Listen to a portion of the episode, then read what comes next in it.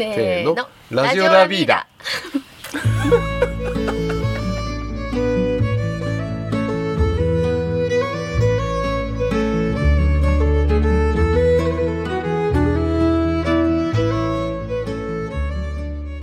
こんにちは。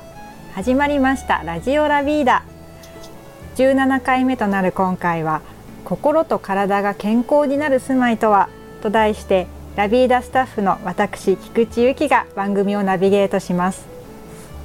さて前回は社長が大好きな三春の自宅の誕生の秘密についてお送りしましたがその三春の自宅がなんと2012年度のグッドデザイン賞を受賞しました。今回は受賞の際のエントリーシートに書かれたラビーダスタンダードハウスのコンセプトから話が始まります。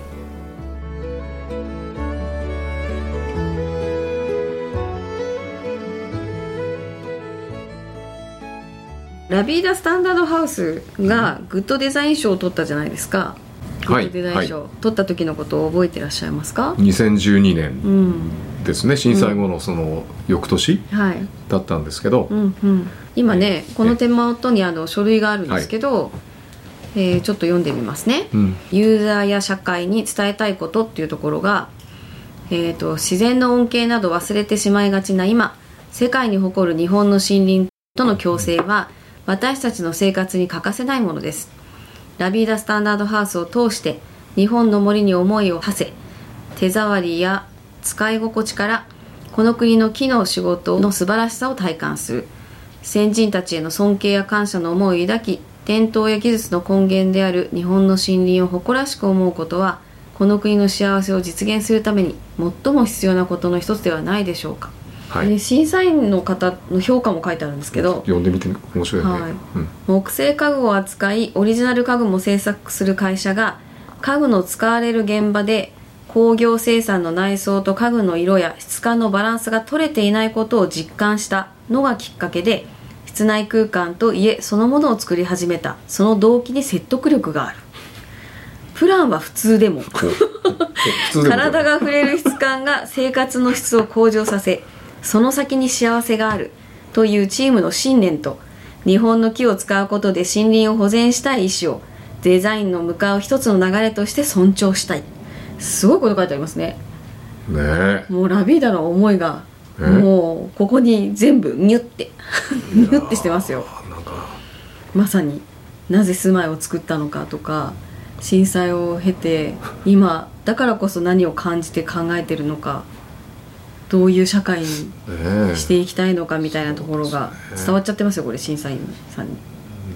すごいですね社長。いや多少ね、うん。まあ、そういうその、うんうんラビーダの住宅っていうものを、まあ、うん。ビジネスとしてっていうことも捉え始めた時だったんで、まあ、邪念がないわけじゃないんだけど あのすごい崇高な、うん。あの思いっていうことは感じる なんかようになってはいたんですけど、うん。まあ、今世の中 SDGs とか、うん。あのほんの地球が健全じゃなければ、うん。に人類はありえないっていうのが、まあ、根っこにあったりしますけど、うん。まあ、そこのその原点に行き着いたっていうのは今のあの言葉文言を読んだ時に、あの感じれることですよね。うん。えただただね、うん。あの念願の住宅を建てえうん。竹を切りやっと竹が出なくなってきたぐらいですよねこれねそうですそね。れ終わった途端にボンとうん、震災があっあっててね。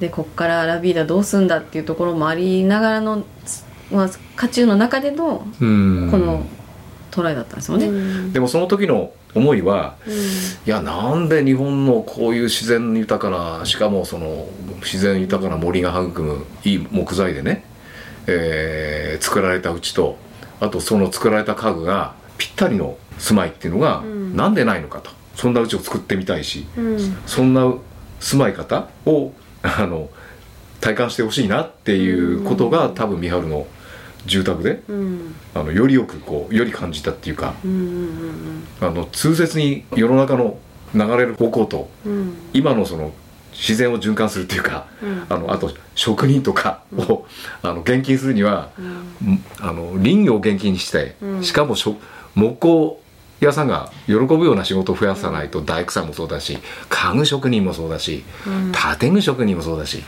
だからやっぱりそのまあ大きく言ってしまうと木工文化っていう、日本の木工文化っていうのがどうもあの本当は世界うん。にその誇れるぐらいのあの素晴らしいこう伝統文化だっていうことを、まあその時やっぱ気づいたんですねさらに。うん。でそれがどうもやっぱり今あの仕事として、まあ、腑に落ちたと。うんうん。こういうことだと思うんですよ。えでも自宅を建てたのは、その住まいを作るっていうことを一つの事業にしようと思って、うん、まあ、ショールーム的にっていうのを意味合いもあって作ったんですよね。ああそうだね。もじゃあそこからうん始まってたけど、まあ震災があったことでよりなんか違う局面を迎えたというか。迎えたねシフトチェンジしたというか。うん。でもう薪ストーブがあれや大丈夫だというふうにもちろんか思ってたしね。思ってたしそのもう薪の方向ですから薪っていうか雑木林の方向だったんで断熱性はそこそこでも、えー薪ストーブがあれば大丈夫だとかそういうことをもう割とシンプルに考えてたんですよ。でそこでいきなり原発が来たんで日本のこの辺の木材使えないとっていうことがもう,、うん。もう目の前にあった。で薪は使えない。うん。っていうことがもそうですね。う目に、目の前に起きたんで廃棄物になっちゃったね。廃棄物になっちゃったんで。うん。で薪が使えなくなるから要するに暖かい。暖かいうち っていうことになると問題点に気づいたじゃないですか。うん。日本の住宅は寒い。うん。し断熱性っていうことにあの配慮もされてない。うん。気密性と。でそれは燃費効率っていうか今あの本当タイムリーな話になっちゃったよねこれだけその電気量が上がったりガソリン代が上がったり、もう石油に頼ってるあの場合じゃないと。まさにコストですよ。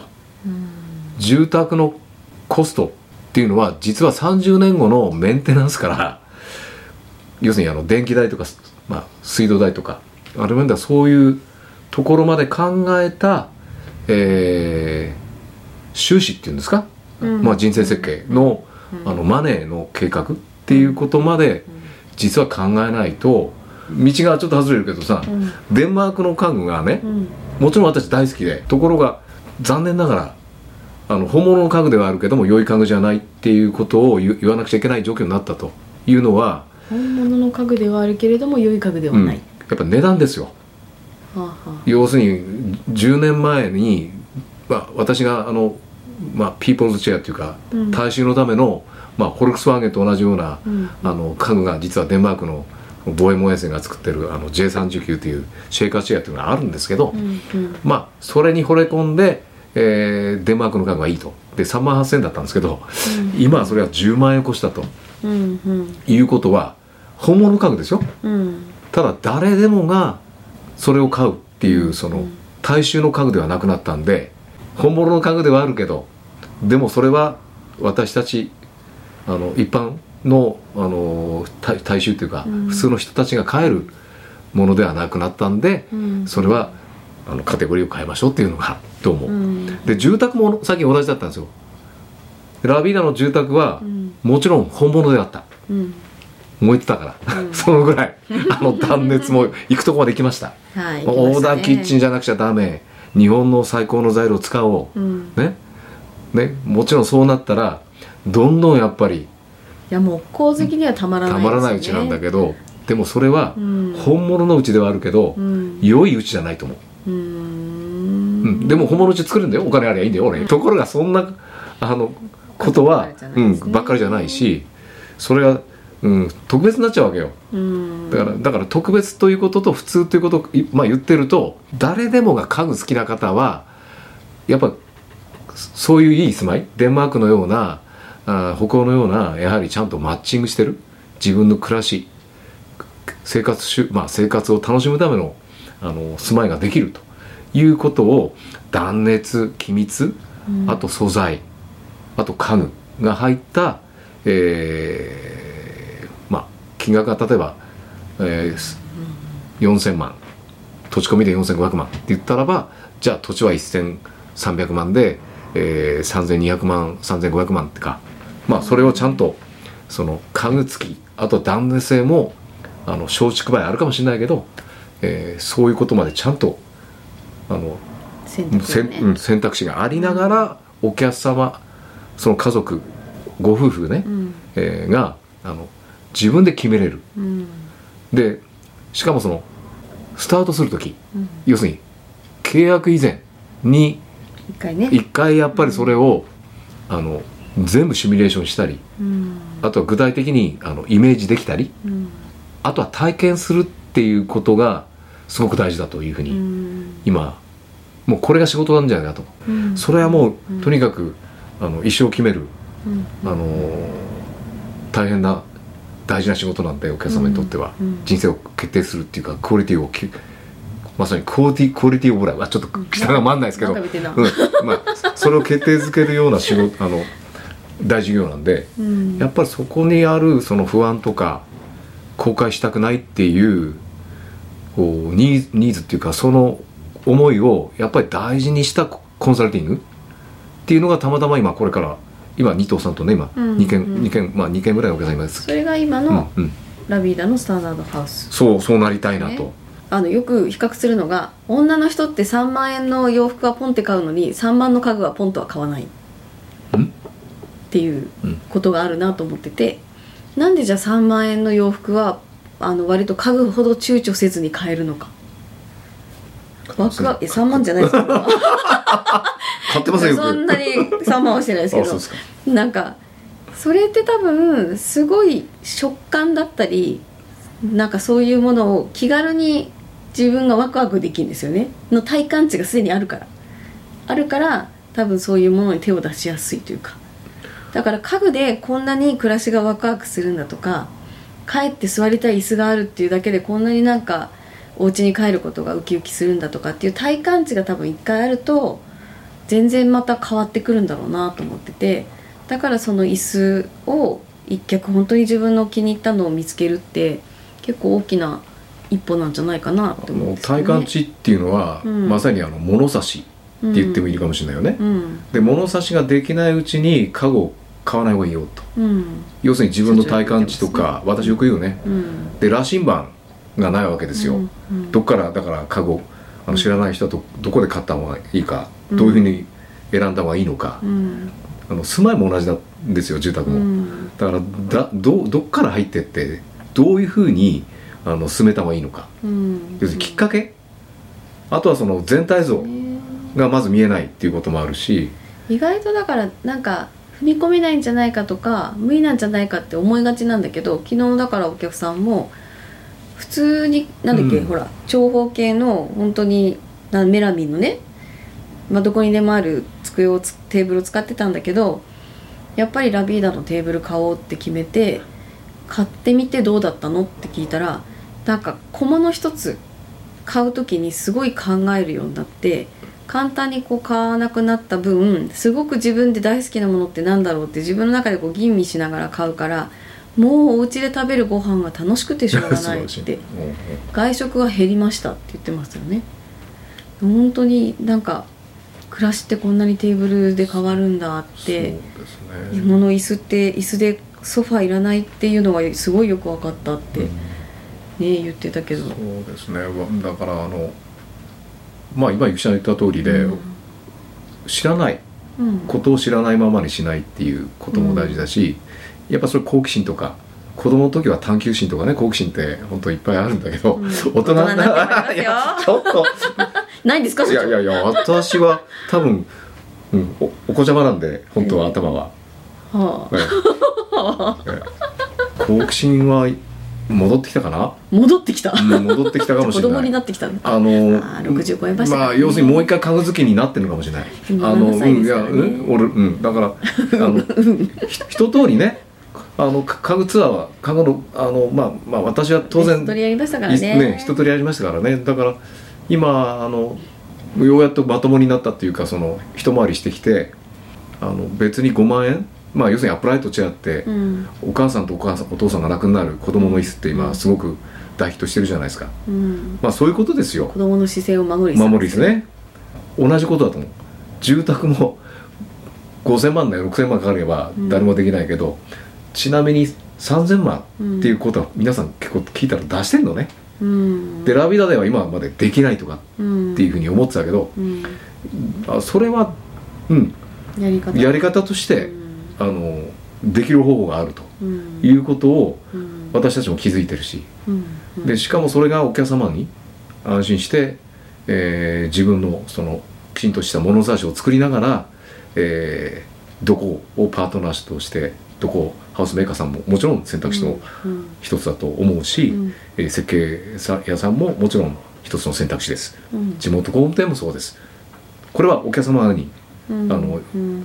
こう選択肢がありますからあのそこの一つのうん。あの物差し物差しだね。うん。をしとして、まあ、ラビーダはしっかりあのお役に立てればいいと思いますけどね。えーラビーダスタンダードハウスっていうのを一言で言うとどんなお家ですか？あ今分かりましたね。わかりましたか、ええ。やっぱりそれは自分も家族もね、うん。やっぱ心も体もねやっぱ健康に生きれる。うん。まさにクオリティオブライフ、うん。過密になりましたねまた。言えた言えた。えそれをやっぱ実現してくれるうちじゃないですか？うん。住まい。してくれる住まい。うん。うん。だと思います。家具もそういうことってこと同じですね。家具も同じだと思います。はい今のその心と体両方っていう話だったんですけど体は分かるんですけど心ってどういうことですか？いや体はね自然素材っていうこととか、まあ要するに自分のうちのあの自然素材木の一致っていうのは当然呼吸するし、うんうん。まあ今漆喰のうん。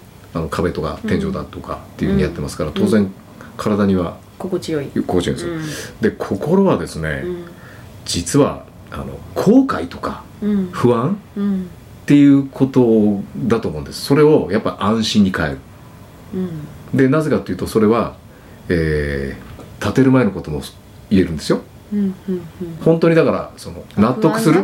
不安なく後悔なく、ううん。ん。まあこれはもう住まいも家具も同じです、うんうんあと不安なく生きれる、うん。まあ暮らす。っうん。ていうことがすごく大事だと思うんです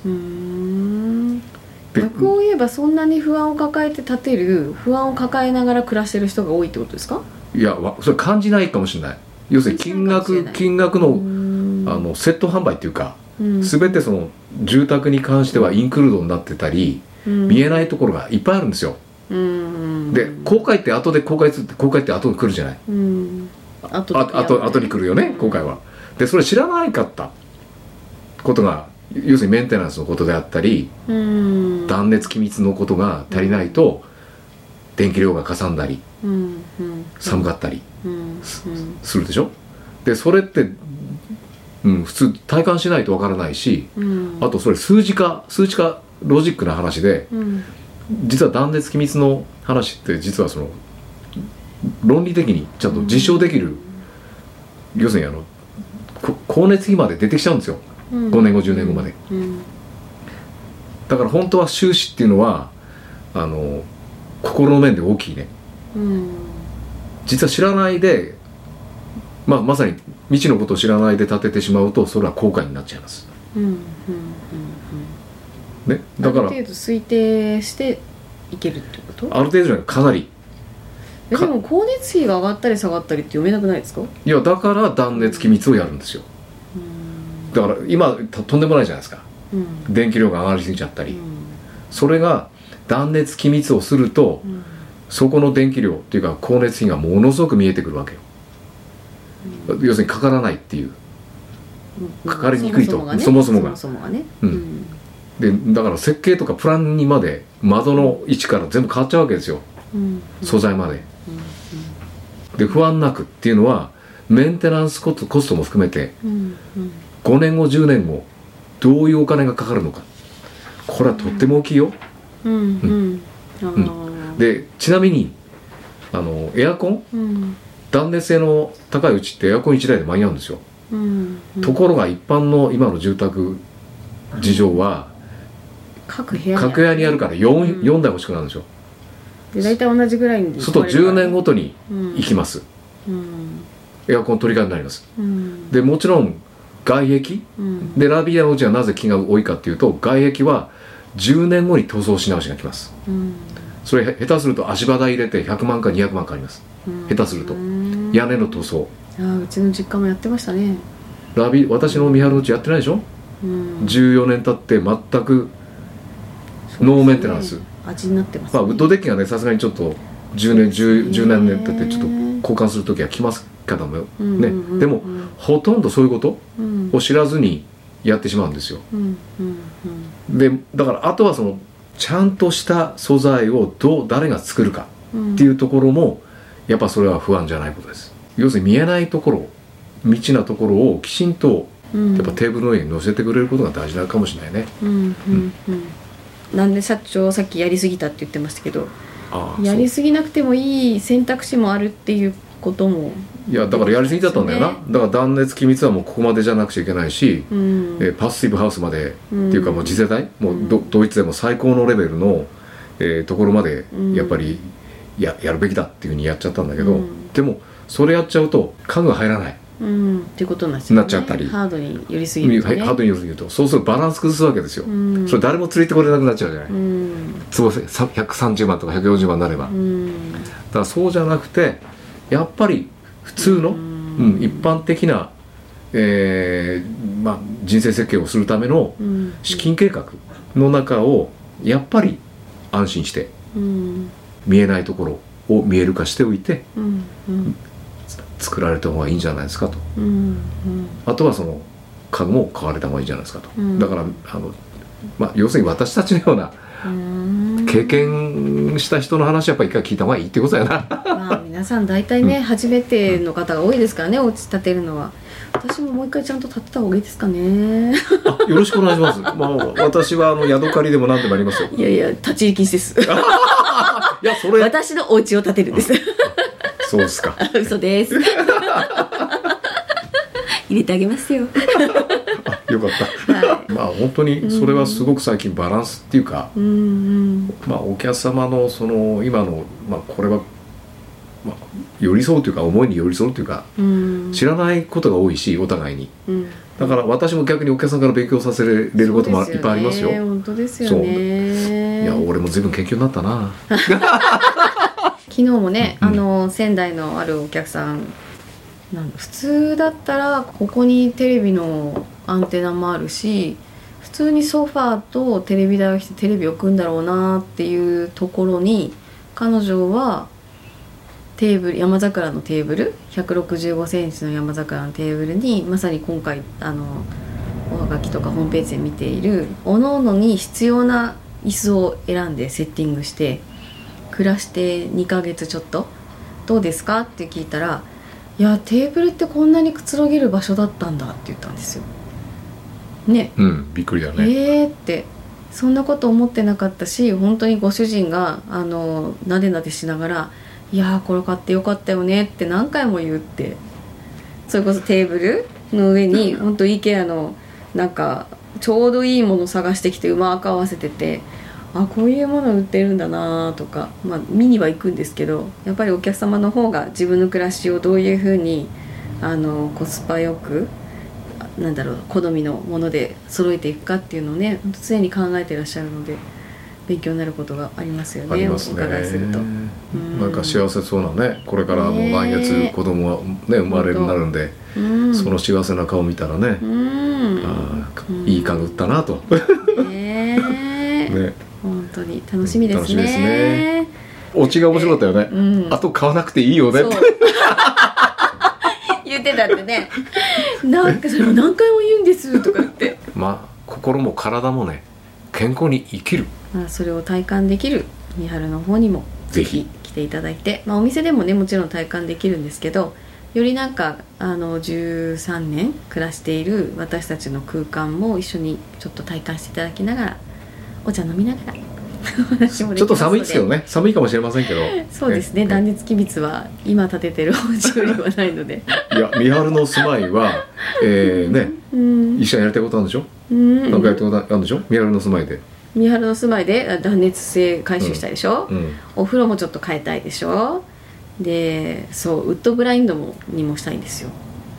なんか住んでみるとやっぱ分かるこうなんていうのかな。暮らしのこうねなんでここがこうなんだろうって自分がどこにストレス感じてるんだろうみたいなところもあってでそれをやっぱり一つ一つあの回収していくのも夢ですよね、うん。はい。にしたいと思っそうてまですすね。まあ最後にじゃああの今の状況をね、ちょっと私から言うと、はい、今の状況。えあの全く震災後メンテナンスしてません、うんうん。えーもうあの薪ストーブも変えちゃったんでちょっとうん。あの天井はちょっとすすけたりしてますけど、うん。えークラックが入ってたりしてますけど、ブだけですねあのありのままです、うん。全く手つかずの状態。うん。だよねゆきちゃん、そうですね。メンテナンスフリーだよね。メンテナンスフリーいや。うん。フリーじゃなくてしてないっていう。ただ単にしてない。ただ単に。ちょっとこれ笑っちゃいけない社長が一生懸命あの床雑巾がけをしてますけどね。あのちょっと皆さんね、うん。あのえあの期待をしすぎてるとちょっとがっかりするかもしれないんで、えあのあの気軽に。気軽に来てください。はい。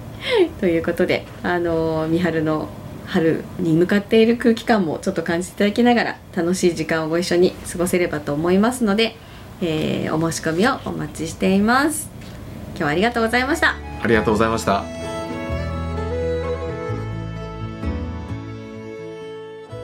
なるほど住む人の心と体が健康になる住まい。